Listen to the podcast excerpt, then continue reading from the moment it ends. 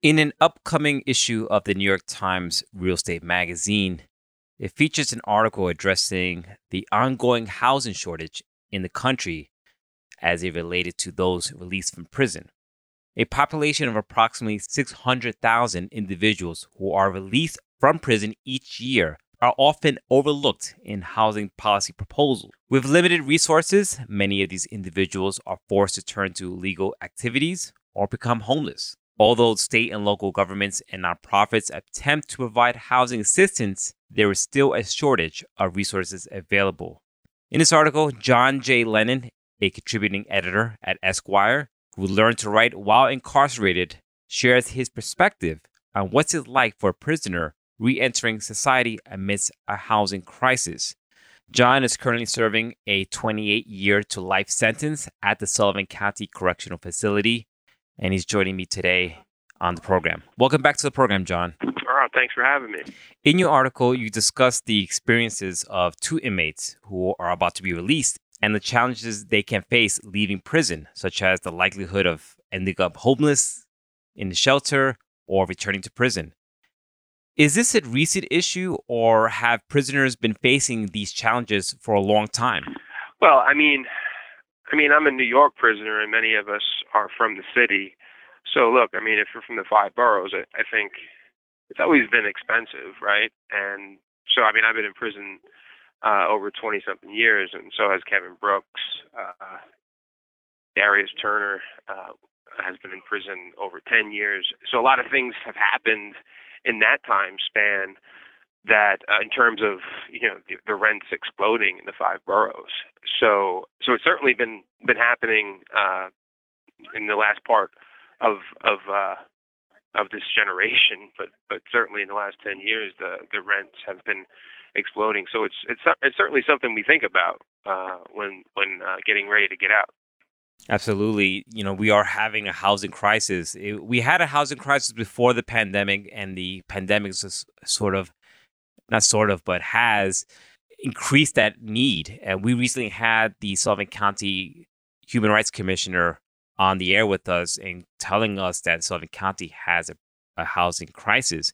And now you add on to the fact that now you have prisoners leaving the system, the jail system, and are also looking for housing. In your article, you talk about that that dilemma that some organizations have about having space for those who are looking for housing and those who also just out of prison also looking for housing. And some of the biases against prisoners saying why should they get housing when i'm here working a job a legit job making staying uh, you know a lawful citizen and this person who hasn't been lawful been lawful citizen are not getting a housing. Do you think about that? Do you think about some of the ways folks may view you once you leave prison? Sure, of course. That's something I imagine we all think about. I think about that. Um, look, I mean, one in three people released uh, from from a New York State prison go to a shelter. That's including folks that go to also a halfway house and a hotel, uh, sort of uh, assistance living situations. Um, you know, but in terms of in terms of the the legislation that that I, I interviewed, you know, a state senator Brian Kavanagh about the housing access voucher program, and he has a it's a bill that would provide these sort of vouchers for people in immediate need of housing assistance. So when you ask the question about uh, this idea of you know sort of who gets that assistance, yeah, I think yeah, I think that that's a that's a it's a it's a valid point. Uh, one of the people that I interviewed, um, I think this guy's name was Howard Husock, and he um, he's uh, he's from this he's from uh, I think the domestic policy studies, a center right uh, think tank, and I mean he makes a good point. I mean he kind of just says, uh, you know, this idea of should a single person, you know, returning from from prison sort of jump the line of of uh, poor families that are in emergency need of a voucher. Um, these are these are all things that I think you know smarter people than me uh, can figure out in the government. But I think what we can all agree on is that uh, folks getting out of prison uh, that have done a long time, I think we should be included in that bill. And I really appreciate the fact that the senator did include that language in the bill. So, so yeah, in terms of like, uh, you know, getting assistance, you know, we we hope that this bill that's that's coming that's coming up, or certainly some of my peers hope um, that um, that it will pass because it can potentially help some folks uh, get assistance for housing. Right, and, and, let's talk about that bill that that's, that you look to, to pass. You're talking about the Housing Access Voucher Program. Is that correct? Yeah, that's the uh, that's the bill Senator Kavanagh is sponsoring. And this bill, if passed, would the bill will provide vouchers for people in immediate need of housing assistance, either if they're facing eviction or homelessness. And it's the language that you're looking to have changed to have included folks released from state prisons. You mentioned in your article the various obstacles that individuals leaving prison can encounter, such as being ineligible for public housing, experiencing estrangement from family members. You highlight one inmate, Kevin Brooks, in his situation uh, as an example where he faces difficulty returning to his family due to the changes that have occurred during his time in prison, such as his child growing up, his partner moving on. Can you share with us what you have learned from listening to his stories and what your reporting has revealed about these challenges? Yeah, I mean, I think it's a good question. I'm always learning something, right? When I'm writing a story about something, whether it's a personal essay or it's a reported piece like this in the real estate section of the New York Times. Look, I'm a subscriber to the New York Times. Yeah, I like I like reading the real estate section. It's it's it's uh you get it's a dreamy sort of state of mind you're in when you see these ads for these different apartments. But there is the reality when you start looking at the price tag of how much you know how much those those apartments and those condos are. And I think I know I think about this, and I, and I and I know when I pass the paper on to some of the guys in my cell block, uh, they like that section too. But we have gotten you know into conversations about like like like I mean, can we ever actually afford that? and it's just so so you know while you know, I, I was like, well, I should write a piece about that, like these conversations I'm having. That's where like these these ideas for stories always develop. It's I'm always in conversation with my peers and kind of thinking about how I'm thinking about it, and I ask questions, and so I, so you know, pursuing this story. I mean, I had written I've written several pieces for the New York Times, and I talked to a colleague that uh, worked. Usually, if you're a freelancer, for uh, you, you either land pieces in the op-ed section of the New York Times or the, the magazine section. But so I thought it would be pretty cool for a prisoner to write for the real estate section of the New York Times. So I said, you know, so I asked one of my colleagues, like that, that used to be an editor in the op-ed section. She had moved over to the business section. Laura Kelly, uh, I had sent her an email through my publicist, and and she and I said, hey, you know, I have an idea for a story, and I, you know, and I just kind of expressed what I just expressed to you, and uh, she sent it over to uh, to the editor of the real estate section, and I pitched the story, and and they and they said yes, we'd love to, you know, run it. So while doing the reporting, though, that's when I stumbled upon uh, this bill, and I was, you know, sort of just reading the bill and doing a bit of research, and I was like, huh, you know, this this could help. So then I kind of called the senator. And yeah you know you're always like you're always doing it on a whim. So i'm in like the prison yard calling like this state senator. And but but when you when you when you sort of copy your new york times editor uh, they they they tend to they tend to reply to your message so you know it's it's always like it's always kind of a bizarre situation where you're where it's uh it's kind of wild that you're you're you're talking to these people but yeah i'm also learning from it and i and and i asked I'm also learning from these interviews and and and the bill that that that the senator put forth didn't explicitly say uh, it said people in emergency, and I just thought people getting out of prison. I mean, the stakes are pretty high for for people that don't have a place to go when they get out of prison. You know, one, you know, when I just we just we just said one in three go to a shelter, but 38 percent uh, in three years come back to prison.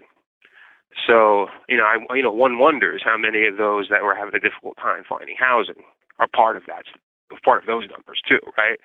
So, uh, I asked the senator uh, if he thought that that it was, you know, an emergency for folks getting ready to get out to maybe get a little assistance from this bill, and and he agreed, and that's when he uh, the, the language was amended and hopefully it gets passed. So yeah, so I I mean I did learn a lot while writing this piece. So after speaking to the state senator, after that conversation, you're saying that he was able to add language into the bill. Yes, that's how that's how it happened. In this article, you do put your own experiences of how you grew up and the housing situations you grew up in, and sort of your situation in in, in prison. You're doing this reporting, but you have so many more obstacles, I would think, than a normal reporter on the outside would have. You're calling sources, you're sending emails out, but you can't just pick up the phone anytime you want to call the state senator. You have to sort of eh, deal with other people in in in the prison system who want to use the phone. Like right now, you're outside calling me from the prison yard, and I'm sure you had to wait for another prisoner or another inmate to get off the phone to use it. Yeah, that's correct. You, know, you kind of like bobbing and weaving who's next on the phone, and and yeah, it's always it's always a sort of uh, it's it's certainly a different situation than most journalists, but you know you have to deal with that sort of anxiety of it all. But at this point, I'm kind of used to it. Yeah, so I mean it's just my life for now. The last time we spoke, we talked a lot about your process of how you write your articles. Are you still using the tablet that you are given in prison? I am. Yeah, it's the it's the JPay tablet. It's it's uh it helps that and the typewriter uh because when you get a message in, you can't really you know you can't pull it and scan it like a like a computer. You have to so so when there's it, it's just a situation where uh I, I kind of use both my typewriter and and my and the, the tablet, the electronic messages. But it has the draft section has these cutting and pasting uh, tools that that do help me out a bit. You're doing this reporting from prison, and you mentioned a little bit about how you're emailing the state senator.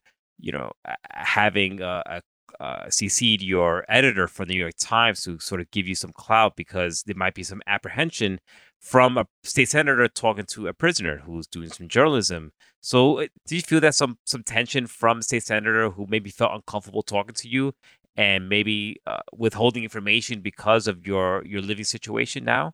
Well, yeah. So to so to answer your question, my publicist. So if I send a message out from my JPay tablet, I send I have an email on the set up on the outside and my and my publicist Megan, she she she managed the terminal there, and she'll forward a message to, for example, the senator. And since I'm commissioned the piece for the New York Times, I think it's important to also copy my editor at the New York Times on that email. And yeah, I mean it does it does prompt.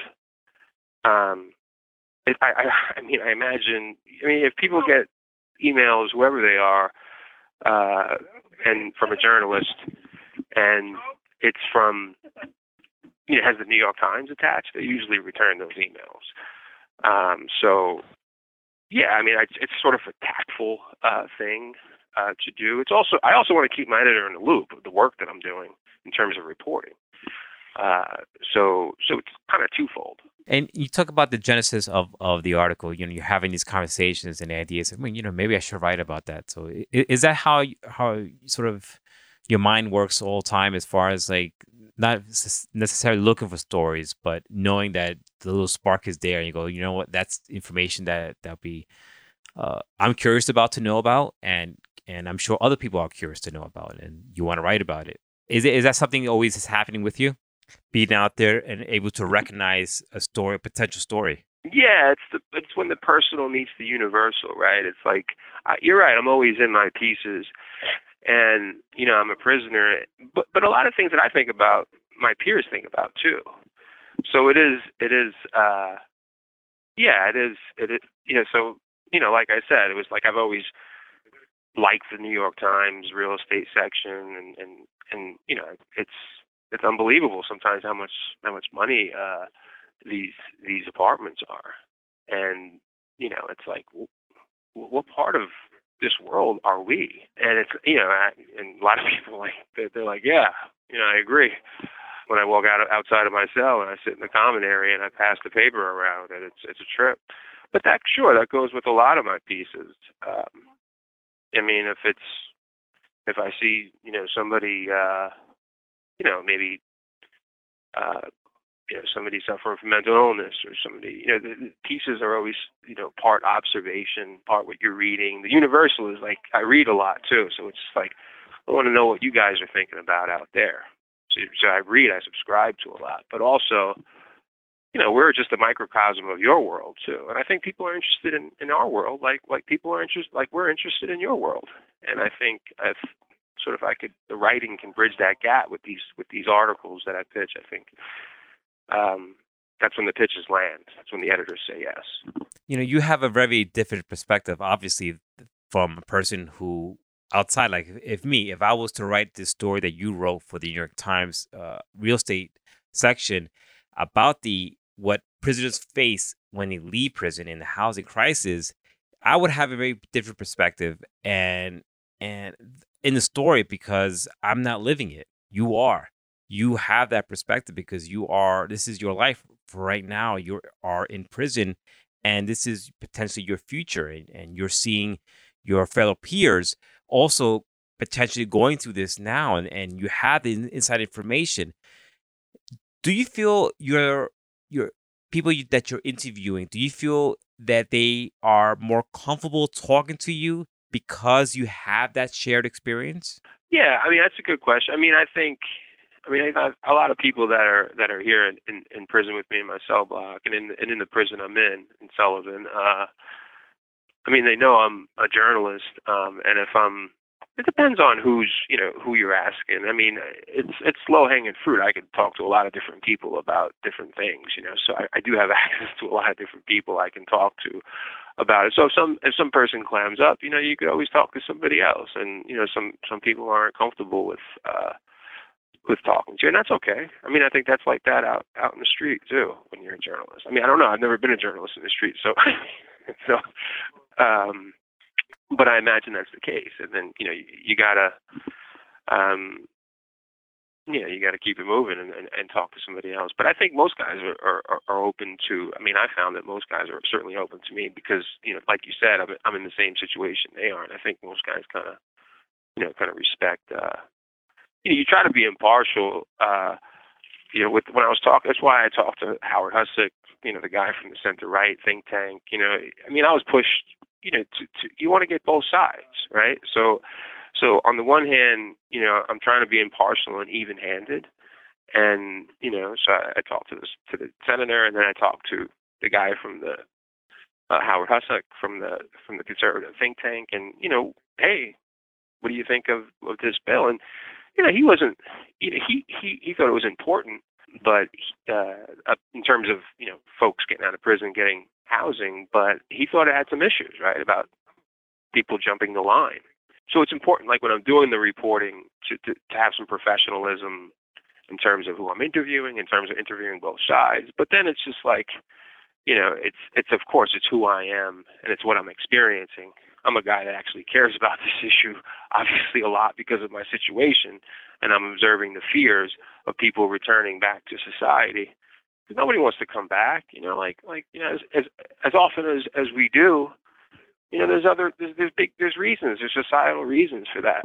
So that's a personal feeling, right? That's a that's you know we can't go in you know, this word objective. I mean, it's kind of like a scientific word. It's like, you know, journalists, you know, they, we come in with our lived experiences. And mine just so happens to be living in prison. So I don't know how objective I am, but I try to be as even handed as I can because I've become a professional writer and journalist, right? So, um, if that makes any sense.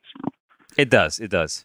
There is a really big push to have affordable housing now, is even in the governor's budget proposal to have more affordable housing. If the bill does not pass, what else do you think can be done? Oh, you know, I mean, I'm excited that that Governor Hochul is is you know kind of very concerned about this housing and and wants to sort of build more. I think I don't know much about it. You know, I I just know you know our experiences, and I know, uh, but I but I do know. I mean that if there's more of a supply, then maybe that could affect um, you know, bring down the the prices a bit, like just just as you know, just as a law laws of supply and demand. I mean, so I think it's a it's a good idea that that the you know the governor is very you know sort of passionate about supporting you know housing and building new and sort of uh, getting behind all this building. Yeah, I don't, you know, I'm certainly not an expert in, you know, in housing, but I, you know, I do know how I feel about, you know, and I do know how my peers and I feel about like sort of returning, uh, especially to, to, to New York City. You know, I, also one of the things that struck me, you say, I, you know, I, I, you know, I personalize it. I, you know, and at the end, you know, I do because my mother used to be a real estate broker and she's retired now, and it's just, you know, you always you always do feel on the outskirts. It's always like even growing up, I was, you know, you bring up this this idea of poor and and you know it's it's almost like shameful. Like I was in a, you know, I grew up in a housing project and you know, then when we, when we moved to Hell's Kitchen in Manhattan, there was always we we lived in a rent stabilized uh, apartment, you know, and it's yeah, I pride myself in like you know having found a career, you know, and a part of you like kind of wants to, and, I, and I'm sure many of my peers feel like this too. Like, you know, you want to you want to sort of you want to change your identity and you want to like you know you want to be a part of this this society that you're returning to, and it's about what you know you know having become you know a journalist and having and recently getting this fellowship and potentially getting a chance at release if my sentence gets commuted. You know, it's it's like I, I've done a lot, and just to have done all that, you know, just to be able to to to what like be able to pay the market rent in in in Brooklyn. I mean, that's wild, right? It's like I really try to knock you. You gotta like really knock it out of the park to not be in a category of of of what of having to like you know get assistance and get and, and, and to be you know rent some rent stabilized and to be it's I don't know it's just it's just something it's just something that that I've that I've given a lot of thought to.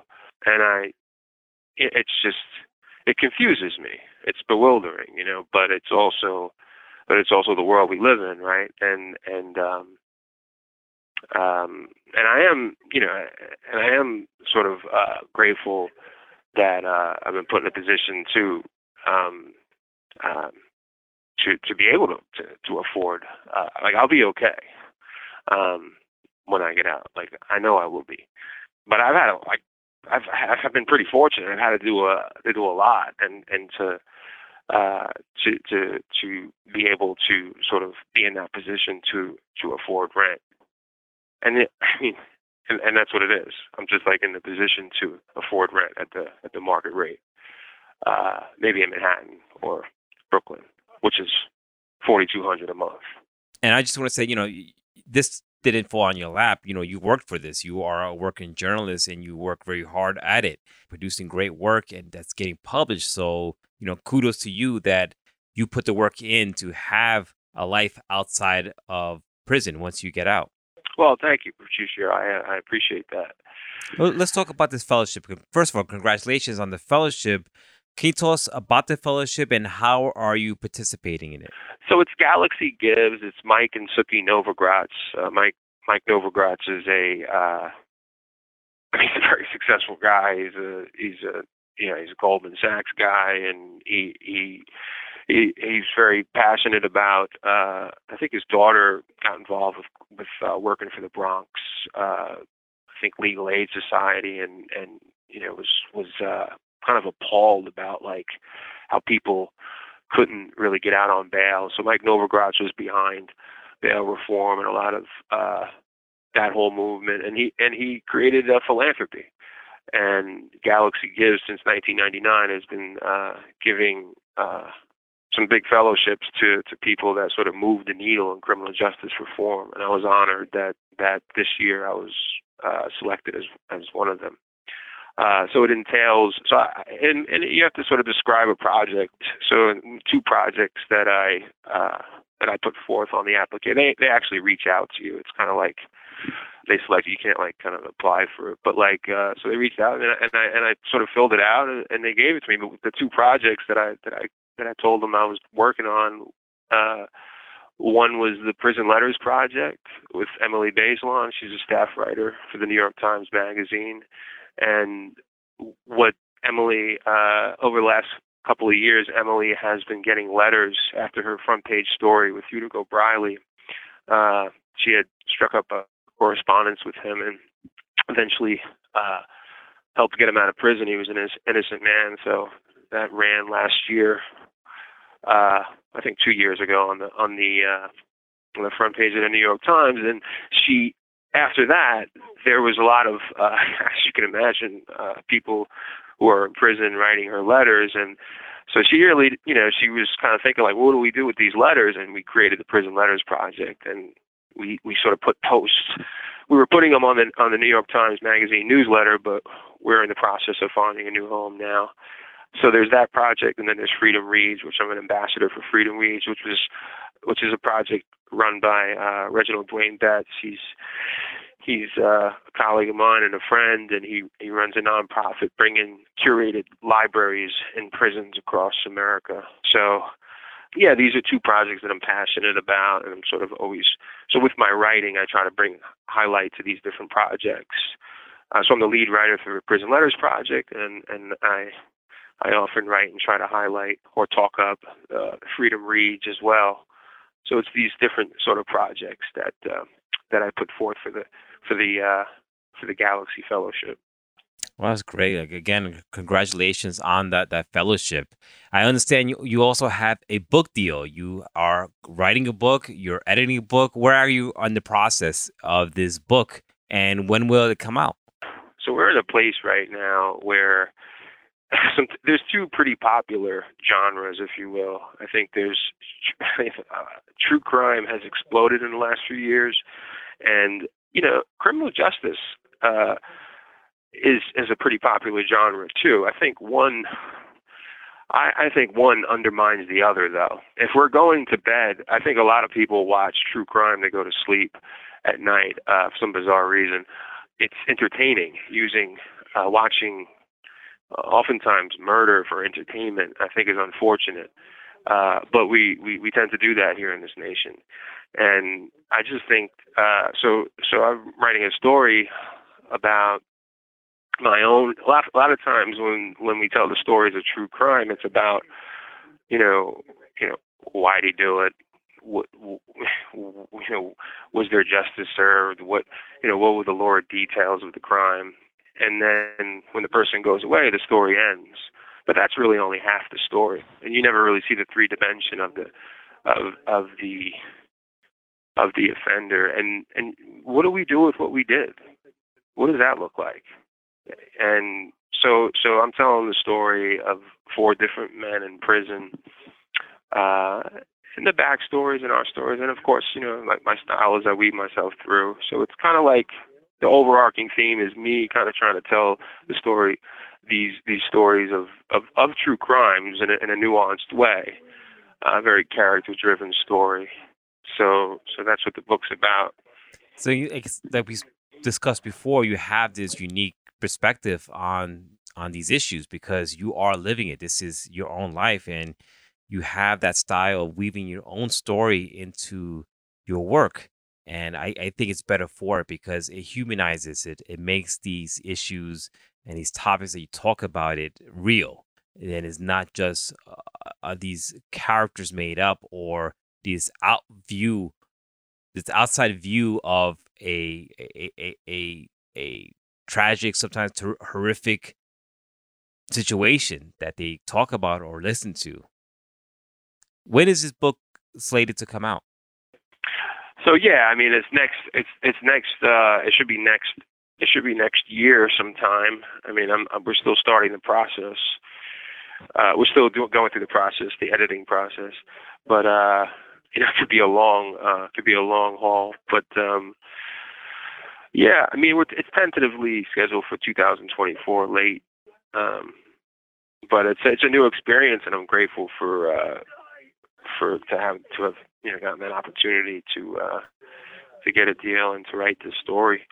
Look forward to, to reading that book when it comes out. You also mentioned in your article that you are applying for clemency to the governor to shave off some years from your sentence. Can you talk about that and your process to want to make that happen? Sure. I mean, yeah. I mean, in the last few years, uh, clemency when I came to prison, clemency wasn't a thing. You know, people weren't. It wasn't. It wasn't criminal justice reform. It wasn't any of that. It was. It was like you're going to prison. If you brought up the, the word clemency, it's just like you, you know, guys will look at you like you're crazy. Like the governor's not going to let you go. You're you're convicted of murder. But that's that's not been the case this last uh, few years, and I think that's generally just the climate. People are kind of tired of uh, you just overstuff prisons. But the last ones to really sort of get a little mercy are the violent offenders. You know, I, you know, I was in my early 20s. I was out there running the streets, and you know, I'm not proud of who I was. If you ask any 40-something year old who they were in their 20s, they would certainly acknowledge they were certainly different people. Um, many didn't step over the lines I did, or the lines we did, and I think many of us acknowledge that in here. But, but yeah, so so so you know, the climate recently. Uh, uh, Governor Cuomo uh, let let uh, several uh, people go, even folks convicted of murder. Uh, Governor Kathy Hochul uh, has committed to to do that, and you know, I think um, I just put my put my applic- I'm putting my application in the hat. It's time for me to uh, I hope to be considered.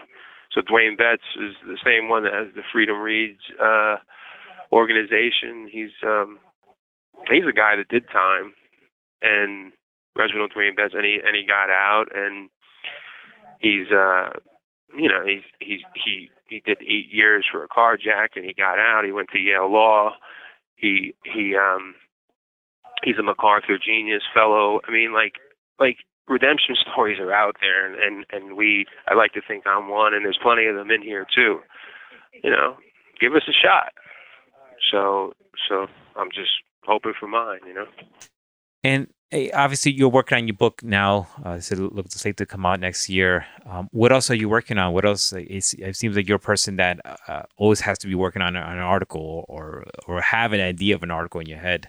Do you want to review anything that you're working on soon that we may see, other than the New York Times article? It's going to come out Sunday.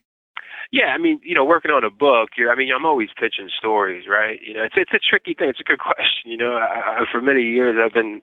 It's always like the next piece you're working on. Um, I think working on a book is such a longer project. You know, you kind of gotta.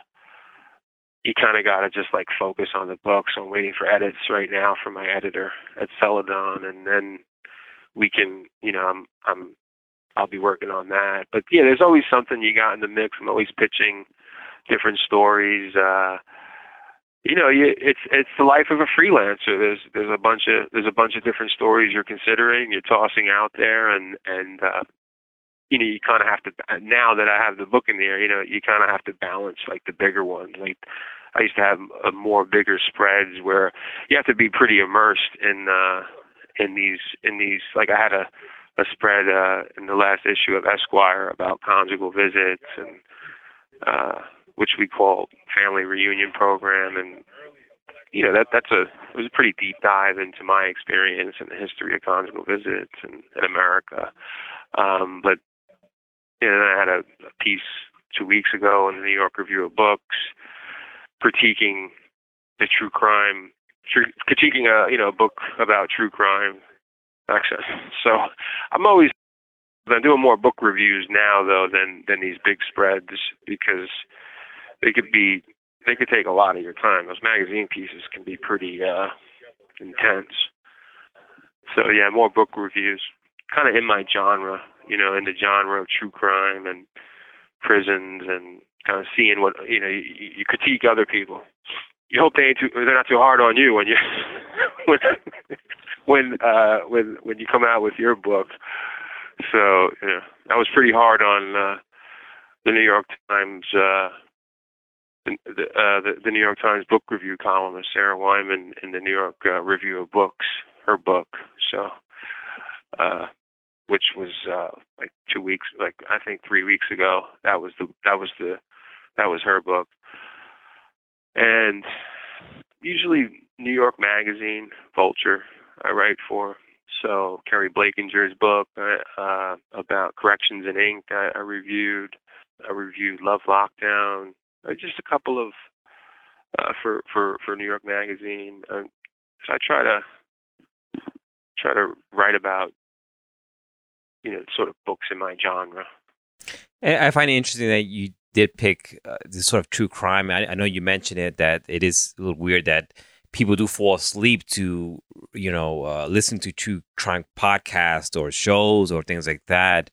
Um, you know, it, it's I guess from what I, I understand, we all are some kind of voyagers in in people's lives and want to hear things that normally won't happen in a normal person's life, and no one, not everyone will experience some horrific murder or or see a horrific car accident. So you can sort of have some distance from it and you know hear it or watch it online or watch it on TV. Um, and sometimes you fall asleep to it. Uh, it. It does happen. So, but you're bringing your again your perspective to this genre. Yeah, it's how you tell the story. I think there's plenty of to uh, there's plenty of uh, you know, and it's it's there's highbrow, there's lowbrow true crime. I mean, there's there's uh, there's all types of true crime out there. I mean, I think for the most part, um, if we're watching, you know, this this sort of this sort of crime for uh, for for entertainment, uh, I think it I think I think we have to really reconsider, you know, the way in which we tell those stories, right? The stakes are pretty high. Like we we lock up a lot of people in America, and we have a lot of violence in America. And those are social issues. It's about you know we have a lot of guns. We have uh, there's there's a lot of reasons, but um, but to to sort of uh, to have these to have the to have this this this genre so popular at a time where um, where we're still having some big problems with um with uh with prison uh over overstuffed prisons I think is a is a, is a problem. But yeah, yeah, it is voyeurism. It is it is it's all that, and I like to think I'm telling it in a different way. Um, and you know, hopefully I uh, hopefully I'm able to do that uh, in this book. And as long as I'm sort of like coming up under my my my subjects, you know, never putting myself above them, I think you know, I think it I think it the reader will receive it well. Yeah, I'm somebody who's killed a man too, and it's that's that's tough to to sort of uh, you know sort of earn the trust of your reader. And I think I, I do more often than not. So if I tell a story about others, and I and I sort of introduce you to the dimensions of those characters, I think I think people will be interested. Have you ever considered the impact of your murder on the affected families and how you could be seen as profiting from their experiences by sharing your story? I bring this up because of the in light of the, the backlash uh, of the Netflix series about Jeffrey Dahmer received, with some critics accusing it of of turning a tragedy into entertainment. Yeah, I mean, I'm a journalist. Uh, you know, I write about others mostly, but there there are times that I do connect my experience. I don't I don't uh, romanticize my life or or the my the, the sort of my my past criminal life or sort of take you through uh, the time uh, like it was like like it's uh, a story of Goodfellas or something. Um, but uh, you know, I write about others. I'm a journalist. But look, to answer your questions, I mean, you know, you don't spend your days writing personally. I'm a personal journalist. I write about myself, but uh, and I write about others. But you don't spend your days turning sentences around and thinking and writing and writing and thinking, and you don't think about the people you hurt you know, I think deeply about the, you know, the people I hurt. I have to carry that, you know. It's been 20 something years. And for many years, you go to prison, and, and I had a street life murder. You know, I was a drug dealer. I was a punk. You, you're running, you say you're living fast, and you, you kill a man. And for for many years, it's just you, you rationalize, and it's easy to rationalize in prison. Uh, you, you, there's no there's no therapy, therapeutic programs. There's nobody asking you, what do you do with uh, what you did, and how does it feel to kill a man? There's, I've been in prison 20 something years. No one's ever asked me that. So you're on your own. Um, so you have to grow up, and and it took years for me to to to uh, start thinking about it in a healthy way, and writing helped with that and to understand how far reaching murder really is. It's beyond you and the guy that that was you were in the lifestyle with and the beef that you guys had. No, no, no. There would be a family that that you devastated for for the rest of their lives. Society will be affected by this. The neighborhood, and my family too. My mother's old and with Parkinson's right now, and I can't like do anything for her. That's shameful. That's that sucks. You know, and that's because of what I did. So you know, there's plenty of far-reaching things uh, that I have to live with because of my crime, including uh, the family. And I think about that, and I write about that. And writing about that makes me think about that more and more. So sure, of course I do. The last we spoke, it was about how the COVID nineteen pandemic has affected inmates in, in your cell block and the experiences you were having through the COVID 19 pandemic. We're three years outside of the pandemic here, outside the prison walls. Uh, things have subsided, things have gone back to normal somewhat. How is it for you now dealing with the current situation with COVID now, now that things have sort of gone back to quote unquote semi normal? Well, thankfully, I mean, there is there, there there we have returned to some type of normalcy, if the word applies in prison. I mean, there there is, you know, uh, yeah. I mean, we we kind of like mimic what's going on in society, so there's not we're not really masked up much anymore, and there aren't much cases. It seems like um, the strains have have sort of uh, aren't as potent anymore. So yeah, I mean we're grateful for that because we're living on top of each other. And I've, as you know, I've written about this. What we talked about. Yeah, so I mean, I mean we're all we're all pretty grateful for that. But uh yeah, I mean I just got my booster shot uh um yesterday. I was a little under the weather. Yeah, some guys don't even you know they they don't they don't they don't take it. Um but uh I mean to each his own. I don't you know I take mine, but. uh but to each his own. Yeah, they offer it, but they uh, there's some. Yeah, it, it it's uh, it's it's you know we're we're getting past it now here. Another topic I've always wanted to talk to you about was healthcare, healthcare in the prison system. I've hearing stories, reports about the lack of healthcare, the lack of of staff, the lack of just getting basic needs like the flu vaccine or, or or medicines for for diabetes, things that people need in their everyday lives to to live. Eh, are those reports I'm hearing ringing true to you? Yeah, no, I'd like to put I'd like you to put this in the piece too. Yeah, no, the health the healthcare is terrible in here. It perhaps may have something to do with uh, COVID and how how COVID perhaps put off uh, dates for you know different issues for people that were getting uh, that had different issues, and a lot of their a lot of their health care was getting postponed. I mean, we it's it's difficult uh, here, even at Sullivan. There's there's so many there's so many guys that are waiting for for different issues uh, that that fellows have, and and just to get just to just to sort of to see a doctor. I mean, it's rough. I got spots on me that that sometimes I look in the mirror, I think it's skin cancer, and I'm like, I'm like, I want to. Who do I ask about this? Like, I'm 45 years old. I'm in. I'm in. I'm in good health.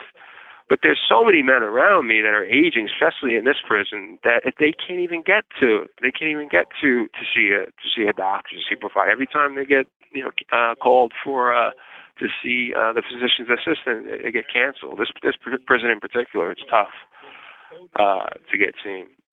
So, yeah, I mean, I want to get, I got to get out of here you know, to see if these these spots on me are, are skin cancer. I'm I'm asking my publicist. I'm like, is this skin? She's like sending me stuff over the the JPEG. She's like, this is what it looks like. I'm like, is this? I'm like looking at the mirror. Like, I mean, I wish I could just go ask a doctor, but you can't. It's just that's like. You can't. You, you, I mean, you, you can't. I mean, you can't. Eh, don't you have like yearly physicals that they have to that you're mandatory to get or anything like that? That's what I, I would imagine that you they do. They do. But sometimes they get canceled. Sometimes they get wow. canceled and they get pushed off. I'm scheduled to see. uh you know, they do have a yearly, it gets it gets pushed off a lot. And COVID, there's that's what I'm talking about. It was pushed back a lot, and you know, surgeries the guys were scheduled for, all that kind of stuff. Uh, it's yeah, it's rough, but uh, yeah, and I feel like you know I'm over here that like sometimes I feel like I'm the voice for for for for the people sometimes. And I know there's guys even in their cells that would hear this and be like, "You, should say this and you should say that." But yeah, look, it's it's it's it's a bad situation, you know, healthcare in prison, and particularly this prison. For some reason, I don't know. It's just like it's like we're off to the side. I don't know. It's other other prisons I've been in. Maybe it's because they're a bit bigger. Maybe because we have a high population of uh, seriously folks suffering from serious mental illness. They have their hands full here. Um, but uh, but it's it's it's tough. Yeah, you talk about how things are sort of mimics what happens in prison, mimics what happens outside, and and and you know we're having our own health crisis really from the pandemic still. Uh, just recently, not too long ago, we had you know uh, urgent cares closed because there was so many patients coming in. We're facing now increased times in ERs, uh, lack of, of of of staff to to take care of us. And so it, it's it's like that is also happening here outside, but obviously not at the extent that's happening where you are. Yeah, there's no doctor. There's no doctor here in, in Sullivan. There's no in Sullivan Correctional. I've, I, there's no doctor. I've never seen it. I mean, in the last in the last six months, there's no like I, I don't even. There's a physician's assistant. Um, but there's no doctor like that. I think so. They had one. He was a decent guy, and then they leave. They're like, this place is nuts, and they I guess they just leave, and they just it's just they they plenty of them they just keep they just keep leaving, and and uh yeah, it's tough to do a piece on something like that. Too, you have one minute left because you know it's like none of them talk to you. Like the administrators, they don't talk. No one talks to me. So it's just like they all the administrators all know the journalists, so none of them will talk to me. So it's tough to sort of penetrate the. um You know, I could talk to guys about how you take the individual stories of how you know how they're suffering. It's it's probably a story uh, that I can that I should be covering. Uh, but there's always stakes to that too. You know, I'm trying to get out of here, and you know, so it could be, you know, it's like uh, it's like sometimes my lawyers are telling me, you know, you may want to stand down about now, but uh, but there's always that that you know you you you want to you want to fight for the guys around you too, and you want to sort of expose the situation too. So. Yeah.